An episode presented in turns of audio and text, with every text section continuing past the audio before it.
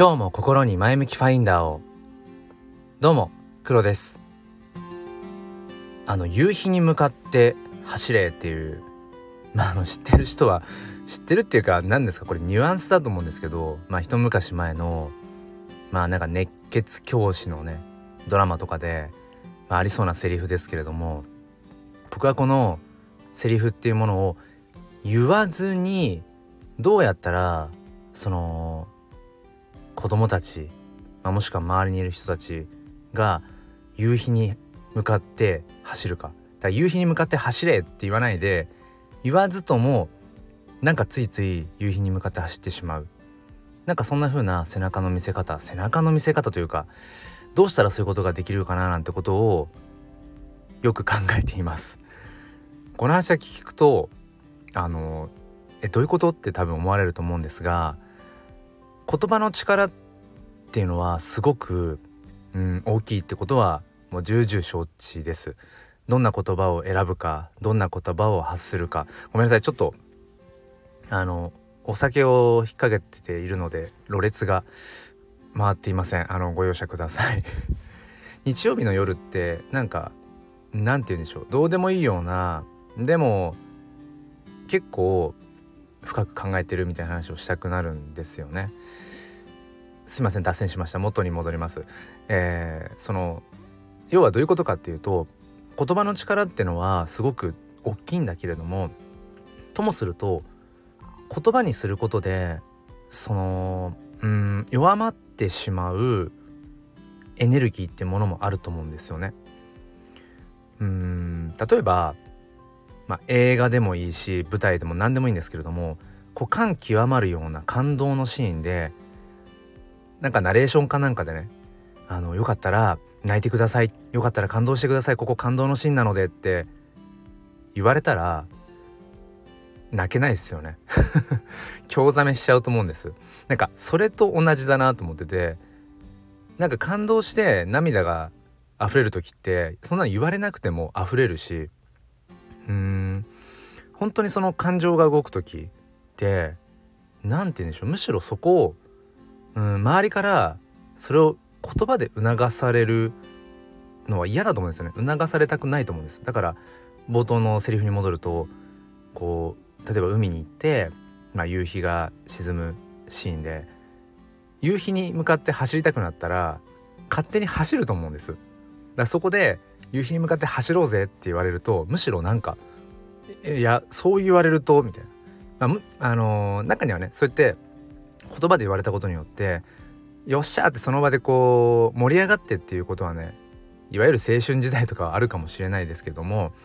うーんともするとその言われること言葉にすることによってかえってその感情が安っぽくなってしまうことって少なくないななんてこと思います。でなんでこんなこと考えるかっていうとあの、まあ、小学校の教員をしていて、まあ、日々授業をしているとこんなことだらけなんですね。うんまあ変な話公教育ってうん子供たちが本当に学びたいことだけをやれるかっていうとそうじゃないですよね。もう決まったカリキュラム、えー、教師が作った時間割うんまあ文科省から出てる学習指導要領に沿ってまあ子どもたちに、まあ、ある程度こうまんべんなくうんまあ学びの場っていうものを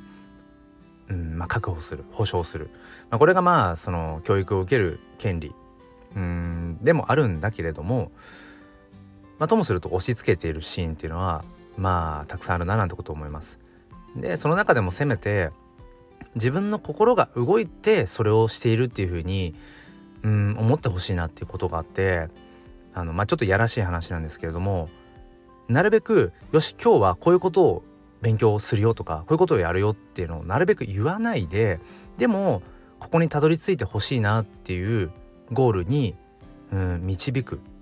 でも子供からすると自分の意思であたかもそのゴールに向かったというような認識にこう捉えてもらえるようにってことを普段考えています。ってなってくるとどうなってくるかっていうとそのここまでね、えー、お話ししてきたその言葉にせずにうーんその何て言うんでしょううんこうあってほしいこうなってほしいっていうようなことをうん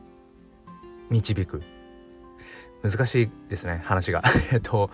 無言の言って言ったりします、え無言の言言っていうのはあの言うって書いて言。言葉にはしてないんだけれどもそこにはその言葉のメッセージがうん要は隠れている。だから例えばそうだなじゃあ授業の話で言うと算数にしましょうか。うん3年生ぐらいかな。今日は三角形の定義について学んでいきましょうっていうのが本当はゴールなんだけどそれを子どもたちにそのまま言うんじゃなくて ごめんなさい。例えば三角形とえ三角形以外のいろんな図形を混ぜこぜにした例えばものを、えー、子どもたちの前に出してこの中で仲間分けしてみようとかっていうもうむしろその仲間分けしてみようっていうことすら言わなくていいかもしれないですもう三角形と三角形以外の図形がバーって並んだうんものだけを子どもたちにプリントでも何でもいいけど配ってそしたら子どもたちはきっとなんか仲間分けをすると思うんです。うん、自然とね。ってなってった時にじゃあどうやって仲間分けしたのって今度こっちが聞くだけでこれとこれこれとこれっていう風に多分答えるんですよね。でなんでそれ仲間分けしたの？どういう、うん、ルールって仲間分けしたのっていう風な話をしていけば必然的に三角形っていうものはこういうルール。例えば3つの辺で囲まれているとかね。うーんなんかそういう結局なんだろうな。こっちが言葉にしなくてもうーんそこに必然的にたどり着くように、まあ、設計していくっていうのかな、まあ、これはあくまで授業の話ですけれども、まあ、冒頭に戻ると その夕日に向かって走れ走れ、うん、走ろうみたいなことを言葉に言わなくて言葉にしなくてもその場でねついつい夕日に向かって走りたくなってしまうみたいなうーんそこその感情を駆り立てるような別の言葉、うん、っていうものがきっとより何、うん、て言うんでしょう。その人のうん結果的に夕日に向かって走るんだけど その夕日に向かって走るうんもうエネルギーっていうものがより増すんじゃないかなって。ちょっと何言ってるか伝わってますかね？どうだろう。であのそう考えると例えばねあのちょっとごめんなさいね。あの鼻につくような言い方かもしれないです。こういった音声配信とかまあそういったねあのことをしていたりすると SNS なんかしてるとあの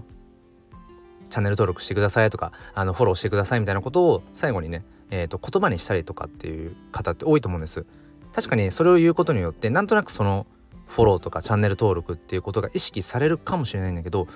本当に魅力的であこの人フォローしたいなこのチャンネル登録したいなと思ったら言われなくてもそれするからっていうところがしょごめんなさい正直僕が思うところですうんだからまさにそのそれって言わなくてもいいかもしれないむしろ言うことによってうんチープになってるってことは少なくないんじゃないかななんてことをまあ、これはね次回も込めてなんですけれども、えー、思っています。まあ、次回を込めてっていう意味で言うならばもう一つの、えーと、チャンネル「すっぴん哲学の」えっ、ー、とまあ一応宣伝を放送の最後にいつもしてるんですけれどもその時に説明欄をチェックしてみてくださいって言ってる言葉ももしかしたら打足必要のない言葉かもしれません、えー、そんなことを思いました、えー、本日も最後まで聞いてくださりありがとうございましたもう一つのチャンネル「すっぴん哲学」では毎週土曜日朝5時半よりライブ配信という形で教育や子育てについて語り合っています。ということで今日も良い一日をお過ごしください。ではまた。you